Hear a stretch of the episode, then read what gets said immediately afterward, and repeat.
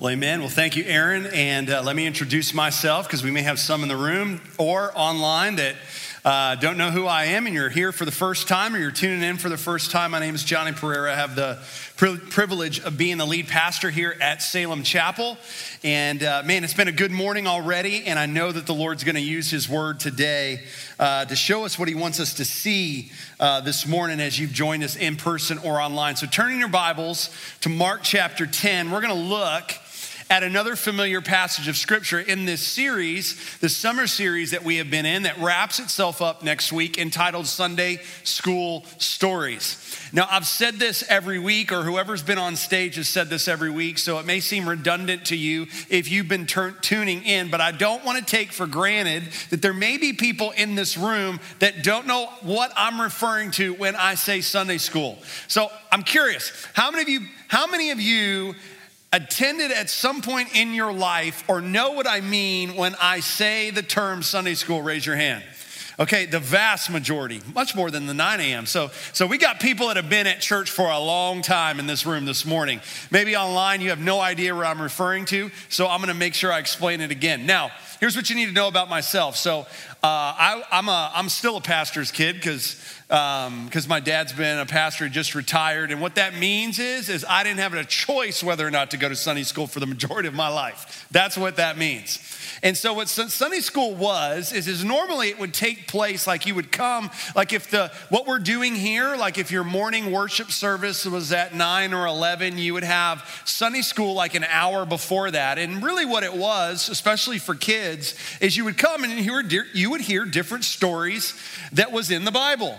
And the majority of those stories would be found in the Gospels, so Matthew, Mark, Luke, or John.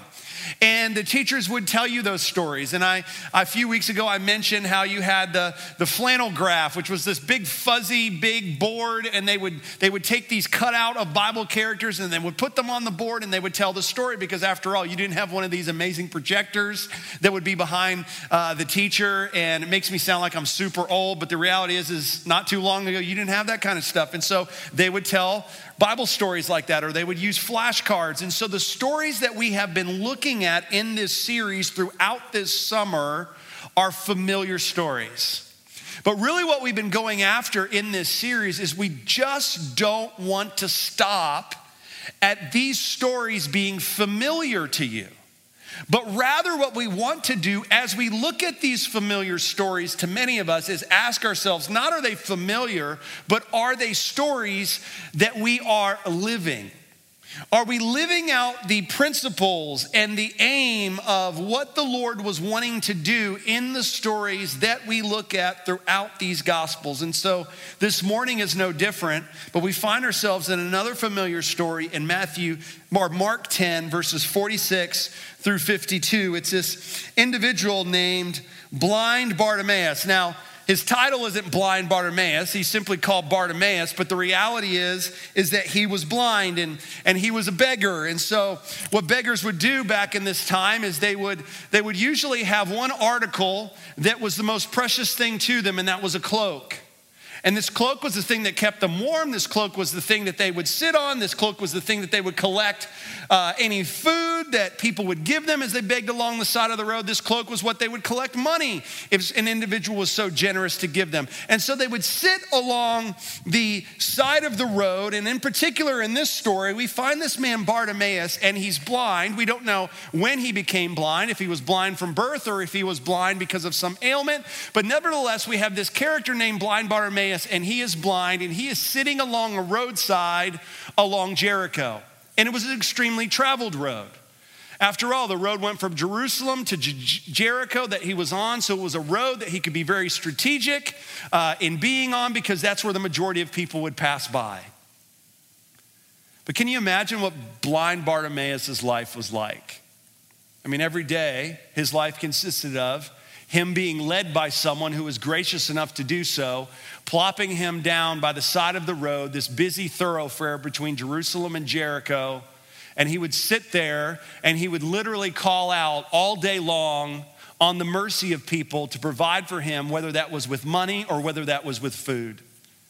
And every day that was his life.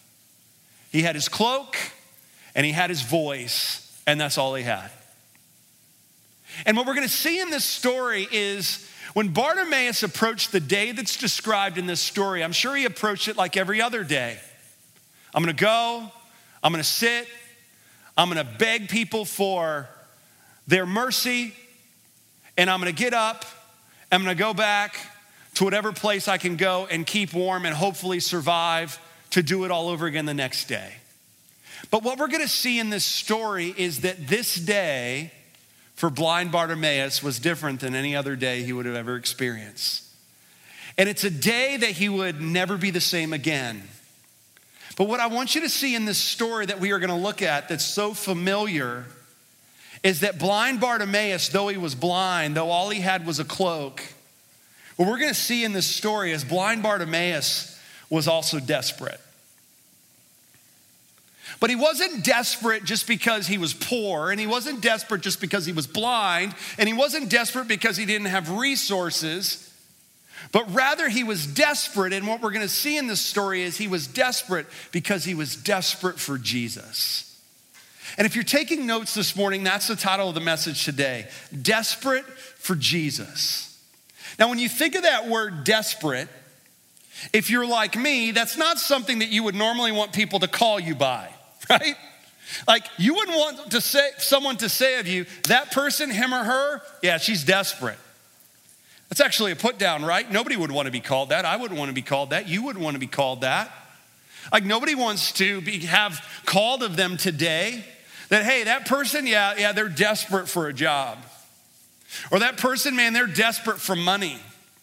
Or that person, man, they're desperate for a relationship. Like no guy or girl who's on the dating scene wants to be called desperate. Am I right?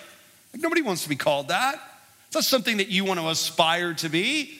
I want to be desperate. But here's the idea that I want you to get today it's this from this story in Mark 10, verses 46 through 52, that Jesus never, say that word with me, never, say it again, never, Jesus never turns away the person who is desperate for him. So, if desperate isn't a term that we want to use of ourselves, and I don't blame you, I wouldn't either, let's define what we mean by desperate before we get into this passage of Scripture. Here's the definition that I came up with for desperate desperate is this when I'm at the place where I realize Jesus is the only one who can meet my needs. That's what we mean today when we say desperate. When I'm at the place in my life where I have come to the realization that Jesus is the only one who can meet my needs. Now, that's a fact. That's a reality. That's a spiritual reality that doesn't change whether or not you believe it or not. But we are desperate when we have come to the place in our life, regardless of how we have gotten there, when we realize that Jesus is the only one who can meet our deepest need. So, based on that definition, here's what I want us to ask ourselves before we jump into this passage of scripture this morning How desperate are you today? How desperate are you? Like, you don't have to admit that to anybody next to you. You don't have to admit that to your spouse, to your friend, to your mom or dad who may be in this room. I just want you to think about that in your own head. How desperate are you? If you're watching us online, how desperate are you? But desperate not in a relationship or I need a job or I need some money. There's nothing wrong with, with wanting those things. But no, no, no. I mean, according to our definition. How desperate are you where you realize that the only person that can meet your greatest needs is Jesus? Because what I want us to do before we read this passage of scripture this morning and take time in it is to literally just pray to the Lord. As I pray out loud, you pray to Him and say, Lord, would you show me what it looks like and how I can be desperate for you? Do you pray that as I pray out loud? Let's go to the Lord. Lord, I pray that as your word is open, which means your mouth is open to us today, that each one of us in this room or online would be willing to ask the question Lord, am I desperate for you? And Lord, by the end of this time in this passage, Lord, that we wouldn't be asking if we are, but Lord, we would be making a declaration that, Lord, I want to be desperate for you. God, would you do that in our lives today? In Jesus' name, amen. Here's what I want to do this morning as we walk through this passage of Scripture. I want to give you five characteristics of people who are desperate for Jesus. And hopefully, these can be characteristics that you can say of yourself. Though you're not perfect, though Jesus is the only one that is perfect, but at the same time, man, these are characteristics that I want to be true of me because I want to be desperate for Jesus. And so let's look at verse 46 and 47 because that's where the first characteristic is going to come from. And it says, And they, that's the crowd and Jesus and his disciples, and they came to Jericho. Now, if you're familiar with with the Bible at all, and you're familiar with Sunday school stories, you probably would, would be familiar with that city, Jericho. You'd be like, yeah, wasn't that like Joshua? And, and they walked around the walls of the city seven times and the walls fell down. Well, that's a different Jericho than here. Okay, so different Jericho. Um, this Jericho was situated about 18 miles north of Jerusalem, so it was definitely within walking distance, which is why this was such a, a strategic place for beggars uh, to be alongside the road there. And it says, And as he was leaving Jericho, that's Jesus with his disciples, and a great crowd, Bartimaeus, a blind beggar, the son of Timaeus, was sitting by the roadside. Now look at verse 47. And when he heard that it was Jesus of Nazareth, he, that's Bartimaeus, began to cry out. You ought to underline those two words in your Bible or, or on your device, cry out, because we're going to talk about the significance of that here in a second. And what did he cry out? It says he said this to Jesus, Bartimaeus did Jesus, son of David, have mercy on me. So Bartimaeus is there on the side of the road. Evidently, he had heard a lot about Jesus. He had heard his reputation and he had heard what he had done in the past and, in his earthly ministry and the people that he's healed and the miracles that he's done. And so he gets wind somehow, some way, though we don't know exactly how, that Jesus is on the way. And Bartimaeus cries out and he calls Jesus by name. Here's the first characteristic of people who are desperate for Jesus. Number one, desperate people aren't afraid to admit that they need Jesus. I wonder if that can be said of us today. Like, well, I don't want to I don't want to tell others that I need Jesus because then that makes me look like I'm desperate. I mean, I don't want to say I need Jesus because that makes it look like I'm using Jesus as a crutch. And, and I, don't want to, I don't want people to think that I'm weak. And I don't want people to think that, that, I, that I don't know what I'm doing. And I don't want people to think that I'm not competent or I don't have capacity uh, to live this life. And, but Bartimaeus isn't worried about any of that. He is not afraid to admit to anyone that he needs Jesus. And I think there's two reasons why. Number one, Bartimaeus is fully aware of his condition. You know what's interesting that you don't see in this passage of scripture? You won't find it anywhere in verses 46 through 52 is nobody tells Bartimaeus in this passage of scripture that he's blind. Like nobody walks up to Bartimaeus and says, Bartimaeus, I know you want maybe some, some, some coins from me and you want some maybe some food from me, but here's what I'm gonna do. I'm gonna give you the best thing yet. I'm gonna tell you something. Bartimaeus, you're blind. Bartimaeus didn't he be told that. He knew that. Like if you did that to Bartimaeus, Man, what would that say of you? Bartimaeus was fully aware of his condition. Bartimaeus never saw a tree waving in the wind. Bartimaeus never saw a beautiful sunset or a beautiful sunrise. Bartimaeus never saw the face of his loving mother or his loving father. Bartimaeus saw no one who would have shown him any love. He never saw someone who gave him grace and mercy to drop a coin on his cloak or to give him a morsel of bread. He never saw anyone. He knew he was blind. He was fully aware of his condition. And because he was fully aware of his condition, he was not afraid to admit that he needed Jesus. You know, there's a lesson in that for us today. Because I found this true in my life, and I'm sure it's true of yours, that there are times in my life where God has brought me to a place where I became fully aware of how desperate I was for Jesus.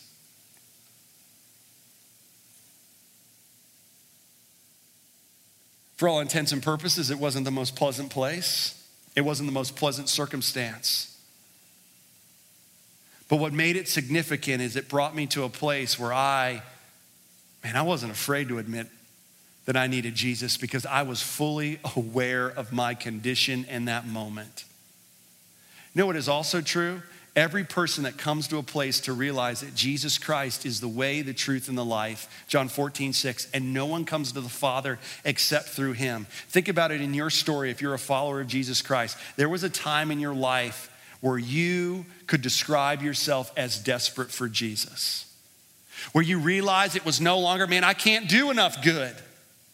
Man, I've tried to look for everything to give me satisfaction, to fill that void inside of my life. I looked for everything. I looked for it in people. I looked for it in relationships. I looked for it in money. I looked in, for it in job. I looked for it in, in accolades. I looked for it in every different thing. I looked for it in achievements. I looked for it in everything. And I came to a place to realize that none of those things delivered on what they promised. And there was a time in my life where I was desperate for Jesus. And think about that time in your life. No one needed to bring you to that that place where you weren't aware of your condition. God brought you to that place and you fully realized it. And it's why you look to Him for your salvation. Everyone who comes to Christ is fully aware that they're a sinner.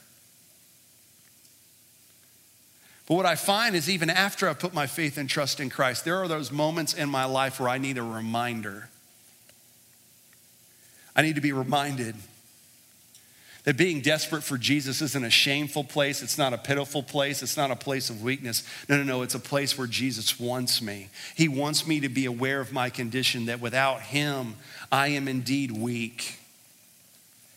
But what else Bartimaeus understood that made him not afraid to admit that he needed Jesus? He understood that he needed something different than what he'd been looking for. I mean, all day long, every day, he's, he's there by the side of the road and he, and he has his, his cloak around him and to keep himself warm on the cold days, and he sat on it in the warm days, and he had that cloak with him every day. But what he had come to realize is, is what he needed was more than, more than the generosity of some sweet soul who gave him a few pennies and a few morsels of bread, that he needed something different than what he was looking at for his entire life. And he came to the place to realize realize that that person was Jesus. Remember, I said the significance of those two words? We would talk about them cry out.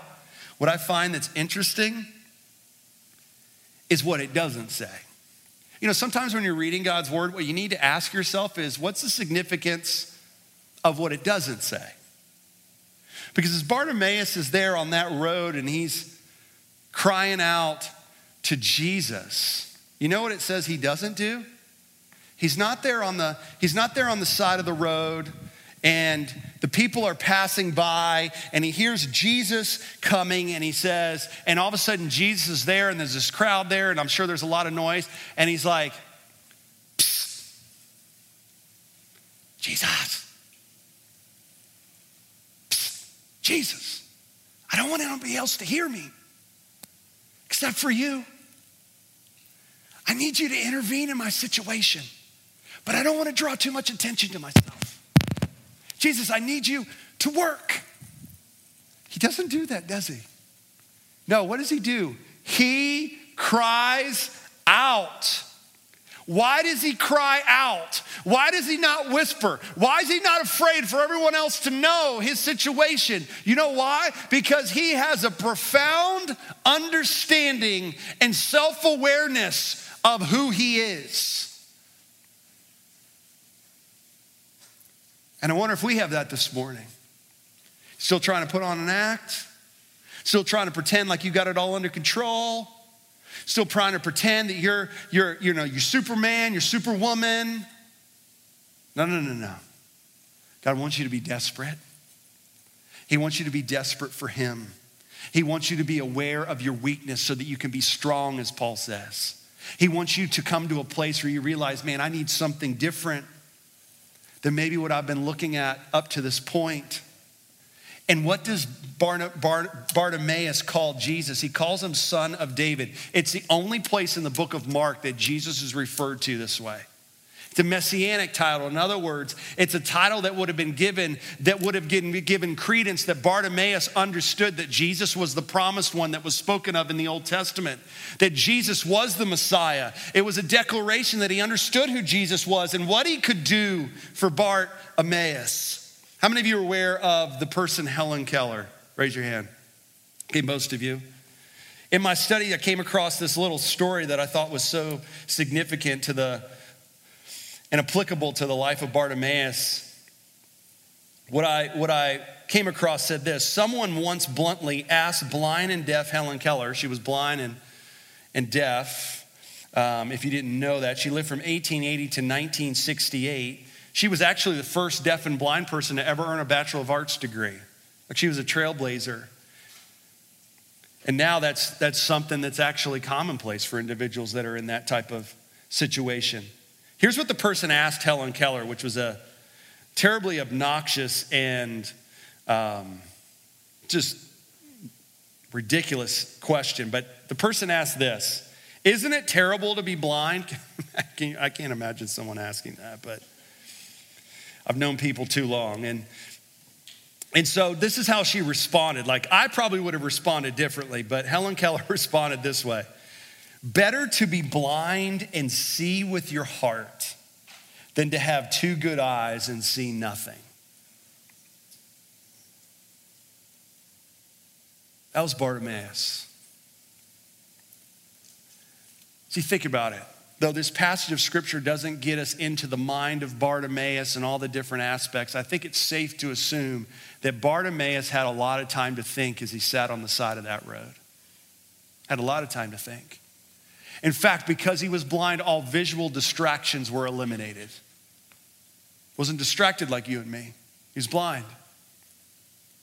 And I think in that time that Bartimaeus sat by that side of the road, and though he couldn't see, he probably heard stories of Jesus and what he had done, and hearing someone telling him, obviously, that Jesus was coming. What that time did on the side of the road, and the fact that Bartimaeus was blind, you know what that did? It allowed Bartimaeus to not necessarily see with his eyes, but he couldn't. But Bartimaeus saw with his heart. And because he was seeing with his heart, he was able to admit that he needed Jesus. And I wonder if that's what the Lord is doing in you right now. He's removing the distractions, whatever they may be, to bring you to a place to see with your heart that what you need more than any other person or any other thing is you need Jesus right now. Here's a second characteristic. It's found in verse 48. Look at what it says. Look at the response of the crowd to Bartimaeus. And it said, Many rebuked him, telling him to be silent. I love Bartimaeus, right? But he cried out all the more, Son of David, have mercy on me. Now, here's what you have to understand about blind Bartimaeus and anyone who was blind. They were, they could not worship in the temple because they were marred. They were viewed as unclean. So they couldn't worship in the temple. So Bartimaeus didn't have the opportunity to worship like everyone else. And so Bartimaeus would have been marginalized. He would have been looked down upon. He would have been looked at as insignificant, less than everyone else. And so Bartimaeus is crying out with the title that clearly described Jesus. And Bartimaeus wasn't afraid to do so. But notice how the crowd treated him. Told him to be quiet, told him to, to literally shut himself up like, like you're a distraction, you're a nuisance. Like Jesus doesn't have time for you. And here's what that shows me. And it's a second characteristic of desperate people. Desperate people aren't intimidated by the crowds who want to keep them from Jesus. Bartimaeus was not about to be intimidated by the crowds. Bartimaeus was not about to let the crowds keep him from Jesus. But man, isn't that what we do? We too often let the crowds keep us from pursuing Jesus. We go to work, people know we go to church, so therefore they assume that we have some type of religious understanding, as they would describe it. But instead of looking for opportunities to pursue Jesus at the workplace, to have an opportunity to share how we are different from them, what do we do? We want to fly under the radar. We don't want to ruffle any feathers. We just want to kind of do our thing. God forbid someone asks us about what church we go to or what we believe. No, no, no. I am going to allow the crowds to keep me from pursuing Jesus. How often is that true of us? You go to school, Man, at school, the fact that you believe in Jesus, the fact that you would go to church, the fact that you would you would you would say that Jesus is who you love, all of a sudden, man, you're looked at like like you've got, you know, a fourth eye in the back of your head. And and like I wouldn't dare let that out. That's a secret. Like, like, like I'm I'm just not gonna. What are you doing? You're allowing the crowds to keep you from pursuing Jesus. Think about relationships. Oh man, I don't want to be alone this guy, this girl, they're showing interest in me, and I don't want to be alone. And so, yeah, I, don't, I know that her, she or him, they don't really care about my faith. They really don't care about Jesus. But at the end of the day, I, I don't want to be alone. So, so I'm going to continue in this relationship and, and I'm going to continue to pursue it. And, and then it end up maybe even going to marriage and all of a sudden i'm in a relationship where the person doesn't care anything about jesus they don't treat me the way that jesus tells me to be treated in the Bible and all these different things, and all of a sudden you're sitting in someone's office. It's like, man, I was, I was too afraid to keep pursuing Jesus over the pressure of being alone, and now I feel more alone than I ever did before. Why? Because you're letting the crowd keep you from pursuing Jesus. We could go on and on and on. How often is that true of us? what I love about blind Bartimaeus is he saw his need. He saw that he needed something different. And Bartimaeus doesn't care what the crowds say. He just goes for it. He's all in. And listen to me, I just wanna let you be aware of something that probably most of us don't need to be aware of. We live in a day and time today where if you are going to pursue Jesus, you are going to be the minority. That if you're gonna say, no, no, no, I believe that Jesus is the way, is the truth, is the life, that no one can have a relationship with God apart from Him. That that is going to be a tough thing to admit if you're not going to allow the crowds to keep you from pursuing Jesus. That it's no longer normative to say, no, I actually believe in this Bible, that it's God's word, and I'm gonna live my life according to this Bible, not to culture, not to what someone else says. Says I should live my life by. No, I'm gonna live my life according to this word because I believe that God's word is God's best for my life. That is going to cost you something. But are we going to allow the crowds to intimidate us from pursuing Jesus? Because Bartimaeus did not. Look at verse 49. We're going to see the third characteristic. And here's what I love. You got Bartimaeus, man, he doesn't care that people look at him as crazy. He doesn't care that he's yelling at the top of his lungs. Man, he just wants Jesus. And here's what I love. Look at Jesus' response in verse 49. And Jesus stopped. You need to underline those two words. Jesus stopped. He didn't keep walking. Look what Jesus did. And he said, Call him. And they called the blind man. They, probably his disciples, called the blind man, saying to him, Take heart, get up. He is calling you. Now, here's the significance of this Jesus, if you remember, the road between Jerusalem and Jericho, very traveled road. People from Jericho would take this road to worship in Jerusalem. Jesus is at the end of his earthly ministry, which means the next thing for Jesus to do is to go into Jerusalem and go to the cross and die for you and me and Bartimaeus and every other human who's ever lived.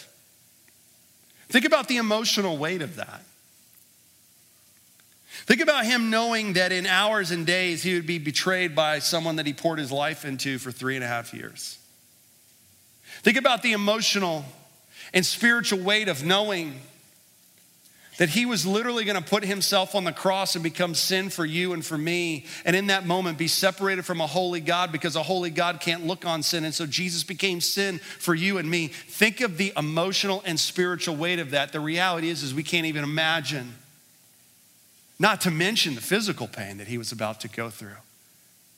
And all of that on his mind. I think about myself so often, man. I can think about the things that I need to do and the tasks that I need to achieve and the emotional weight of whatever I'm experiencing right now or someone else has just told me is going on in their life. And so often, man, I can have tunnel vision and completely pass by people that may be in need. But Jesus didn't. Jesus stopped. And he says, Hey, go get that guy and bring him him. Bring me to him. Bring him to me. Because his life is going to change forever. See, here's the third characteristic of people who are desperate for Jesus desperate people believe in the heart of Jesus. The reason why Bartimaeus wasn't afraid, Bartimaeus wasn't afraid, the reason why he wasn't intimidated by the crowds is because he had some understanding that Jesus would stop, that Jesus would intervene for him. He had some understanding and some belief in the heart of Jesus for a blind beggar that nobody else would have given two seconds of attention to. And what a window this story is into the heart of our Savior. What a window into the heart of Jesus for you if you're desperate this morning. What a window into the heart of Jesus if you're struggling this morning and wondering if He cares and wondering if He hears you and wondering if He even sees your need as significant. What a window into the heart of Jesus. Because Jesus today is no longer on a road to go to the cross. No, he already accomplished for that. You know where Jesus is now? He's in heaven. And you know what's going on in heaven right now? Revelation 4 gives us insight into what's going on in heaven right now. There is worshiping worship going on right now. There's these beasts that I don't even know how to describe that are said to circling around the throne of heaven, around Jesus, saying, Holy, holy, holy is the Lord. There are people in heaven right now that are worshiping Jesus, that are declaring him to be worthy, that are praising him right now. And you know what this story of Bartimaeus tells me? That in the midst of all that praise, in the midst of all that parade, in the midst of all that singing and everything that's going on, when I cry out to Jesus that I am desperate for him, him. Heaven stops and Jesus listens. And if you're here today and you've never placed your faith and trust in Jesus Christ as your Lord and Savior, Luke 15 10, Jesus says that when someone places their faith and trust in Jesus, heaven rejoices and they throw a big party for you. For you.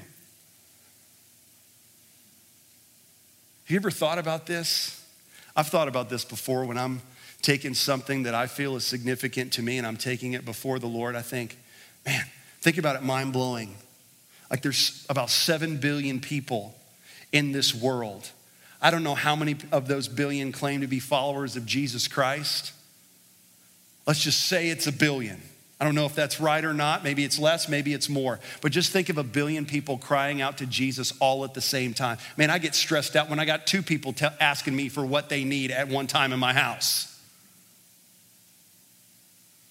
But Jesus hears every need, He hears every cry for help. There's no busy signal with Jesus. There's no like, hey, I'll get to that later. No, no, no. Jesus hears every cry. Are you hurting this morning? Are you feeling helpless? Because what the Lord wants you to understand is the sweetest thing to his ear is your plea. See, so often we want to minimize, right? We want to we want to marginalize. Well, well, man, there's someone that has a bigger need than me. You could have had a terrible week at school this past week. You could have been a teacher. And I just want you to say we're praying for you right now because I know you've been dealt a crazy hand. And you could be like, man, I've had such a tough week and, uh, and I'm stressed out, but then I come to church and I hear about someone else's week, or I hear that someone was diagnosed with cancer. And so all of a sudden I feel guilty and I feel shame for literally feeling bad about my situation and, and going to the Lord with my situation. But here's the beautiful thing as difficult as that, as that person who may have been diagnosed with cancer last week versus you who've had a rough week at school, here's the thing God is concerned, Jesus is concerned about you. And he wants you, he wants you to take that thing that you may want to out of guilt or shame or something else and say, man, there's so many things more important than this situation in my life. No, no, no. That's a lie of the enemy. What you need to see in this passage of scripture today is that Jesus will stop and listen and intervene for you. It may be different than what you're asking for. It may be what you're asking for, but Jesus always intervenes for those who are desperate for him. 1 John 4 18 and 19 says, There is no fear in love. I wonder if many of us, maybe we aren't afraid to admit our, admit our need, but we're just, we're fearful. We're like, man, too many people have failed me in the past, and I'm just afraid that if I ask Jesus for his intervention that he's going to fail me too. Well, there's no fear in love because perfect love, Christ like love, the love that Christ has shown you through his life, death, and resurrection, it casts out fear. It says, For fear has to do with punishment, and whoever fears has not been perfected in love. We love because he first loved us. God was the initiator for you. Here's the fourth characteristic. Look at verse 50 and 51, and we're almost done. Bartimaeus says, or it says about Bartimaeus, and throwing off his cloak, he sprang up and he came to Jesus. And after Jesus said to him, What do you want for me to do? The blind man said, Rabbi, let me recover my sight. Now, here's what we need to understand. And I already said this this morning, but I want you to get this. Bartimaeus' cloak was the most precious thing that he owned. So I want you to think about what's most precious to you right now. Maybe it's your house, maybe it's your kids, maybe it's your spouse, maybe it's your, your 401k, maybe it's, I don't know what it is. Maybe it is Jesus. But I want you to think about what's most precious to you because that was the equivalent of what this cloak was for Bartimaeus. This thing probably stunk, it was dirty. Nobody else would have wanted it, but to Bartimaeus, it was the most precious thing that, is, uh, that he owned. Pun intended, it was his security blanket. But notice what he does. It says, and setting aside his cloak, he walked up and came to Jesus. Is that what it says? Doesn't say that, does it? Well, keeping on his cloak, he sprang and he came to Jesus. It's not what it says either, does it? It says, no, what does it say? It says he literally threw off his cloak and he sprang to Jesus. It doesn't say someone guided him along the way like they did to where he probably was sitting up to this point. No, no, no. He springs up, throws off his cloak, and goes to Jesus. And here's the significance of that it doesn't say that Bartimaeus came to Jesus with his cloak because if he would have come to Jesus with his cloak, that would have indicated that I'm keeping my cloak just in case Jesus doesn't intervene for me. I got a plan B, Jesus. Just in case you aren't who you say you are, just in case you don't intervene the way that I know you say you will, I got a plan B. How many of us come to Jesus with a plan B? Yeah, I'm going to experiment and I'm going to kind of do this Jesus thing and I'm going to go to church and I'm going to do some of these types of things, but I'm not sure I'm going to put my full weight and trust in what Jesus can do for me. No, no, no. I got to have a plan B. But you know what Jesus wants to do, you to do? Throw off your cloak. There's no plan B. There's no plan B because I have so much faith in plan A. So I'm throwing off my cloak. And I don't know if this strikes you as kind of obvious, yet why in the world did it happen? But Jesus literally, after Bartimaeus throws off his cloak and after he springs up and runs to Jesus, being blind, Jesus asks him this question. Do you see it there? Look at it with me. Verse 51.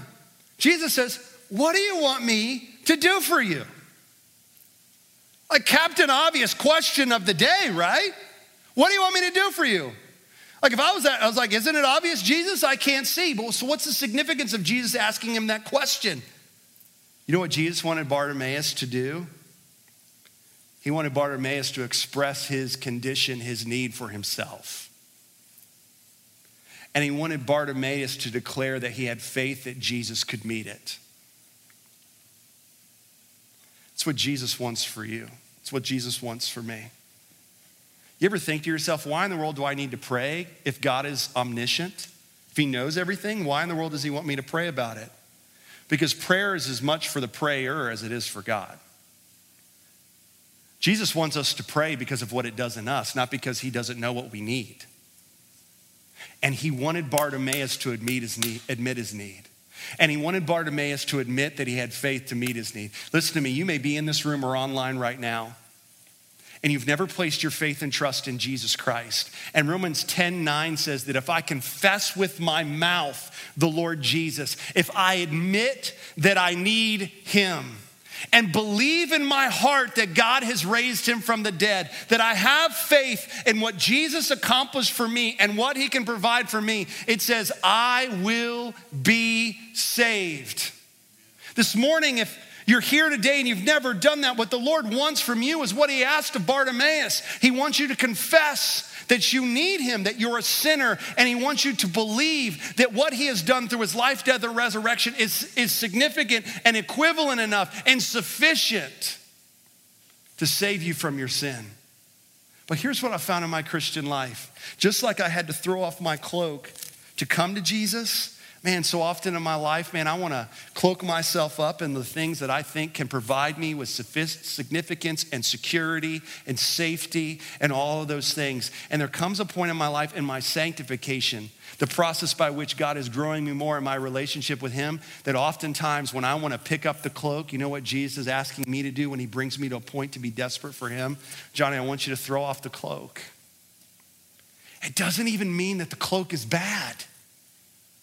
But I want you to want me more than anything else. Hebrews 12, 1 says, Let us lay aside every weight and the sin that so easily besets us or lays us down or clings to us so closely, and let us run with endurance the race that is set before us. I can't run with a cloak draped around my body. I got to throw it off so that I can run the way that Jesus wants me to run. Here's the last characteristic, and we'll be done. Verse 52 And Jesus said to him, after he heals him, Go your way, your faith has made you well. And immediately he recovered his sight and followed him on the way. Here's what I think is so simple yet so amazing. The very first person that Bartimaeus sees the very first thing that Bartimaeus sees is not a tree, is not a sunset, is, is not a blue sky, as amazing as those things are. But what he is described as seeing for the very first time, the very first thing that he ever sees, is the face of Jesus. How awesome is that? See, the fifth characteristic, the final characteristic of desperate people is they see Jesus clearly and follow him closely. Because here's what I think is awesome it just doesn't say that Bartimaeus got his sight. As amazing as that is. But after Bartimaeus gets his sight and he realizes the heart of Jesus and what Jesus can do and how much Jesus loves him, and not only did he heal Bartimaeus physically, he healed him spiritually because Bartimaeus put his faith in what Jesus could do. What did Bartimaeus do? Jesus, I just don't want to be healed of my problem. I just don't want you to intervene in my situation and now I'm good and peace out. No, no, no. I also want to follow you closely. Like my life is yours. Like it's not an option. Jesus, I want to be as close to you as I possibly can. That's what Jesus wants from us. Throw off our cloak. And by throwing off our cloak, what happens? We see Jesus clearer.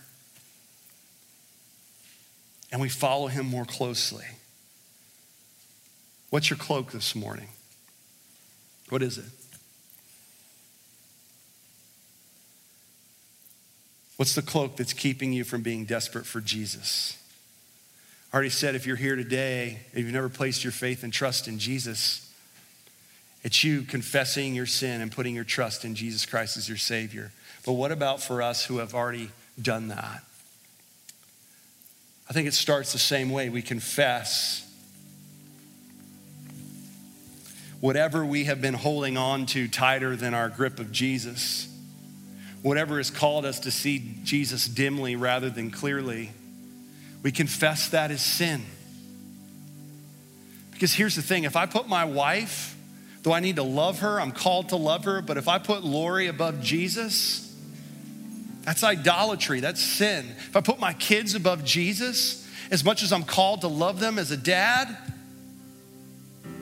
my affections are to be for Jesus first and foremost. It doesn't necessarily, your cloak doesn't necessarily have to be a bad thing, we practice idolatry, we sin when we take good things and put them above the greatest thing, our relationship with Jesus. So maybe this morning we just need to confess whatever that is that we've been putting as priority above Jesus. We need to confess it as sin. And here's the awesome thing we need to rest in Christ's forgiveness.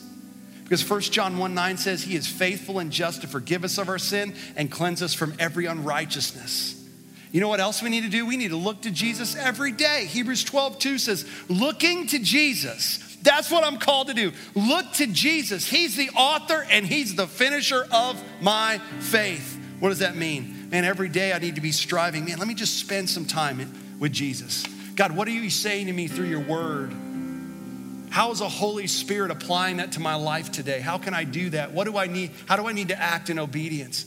Praying to Him, Lord, you want to know what I'm going through. And then surround yourself with people who also want to be desperate for Jesus. We got life groups kicking off in a few weeks. You have the opportunity to sign up. If you're not in one, man, there's a place for you to be in an environment that will encourage you to be desperate for Him. I want you to stand with me this morning.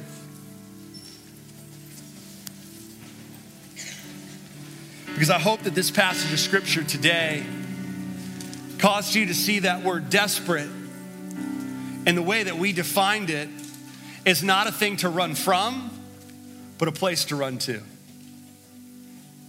To be at a place and say, Lord, I want to be desperate for you. I want to realize that you are the one who can meet my greatest needs. God, I want to walk closely with you. I want to see you clearly. I want to be amazed more and more at your amazing grace that you bestowed to me through Jesus Christ. Man, let's do that this morning. God, I pray that you would hear the confession of people this morning. God, we know that you will. God, that we would call out to you, that we confess sin where sin needs to be confessed, that we would rest in the forgiveness that Jesus Christ has provided. God, that we would look to you every day. God, thank you for your grace. Thank you for your mercy. Thank you for who Jesus is. And it's in Jesus' name we pray. Amen.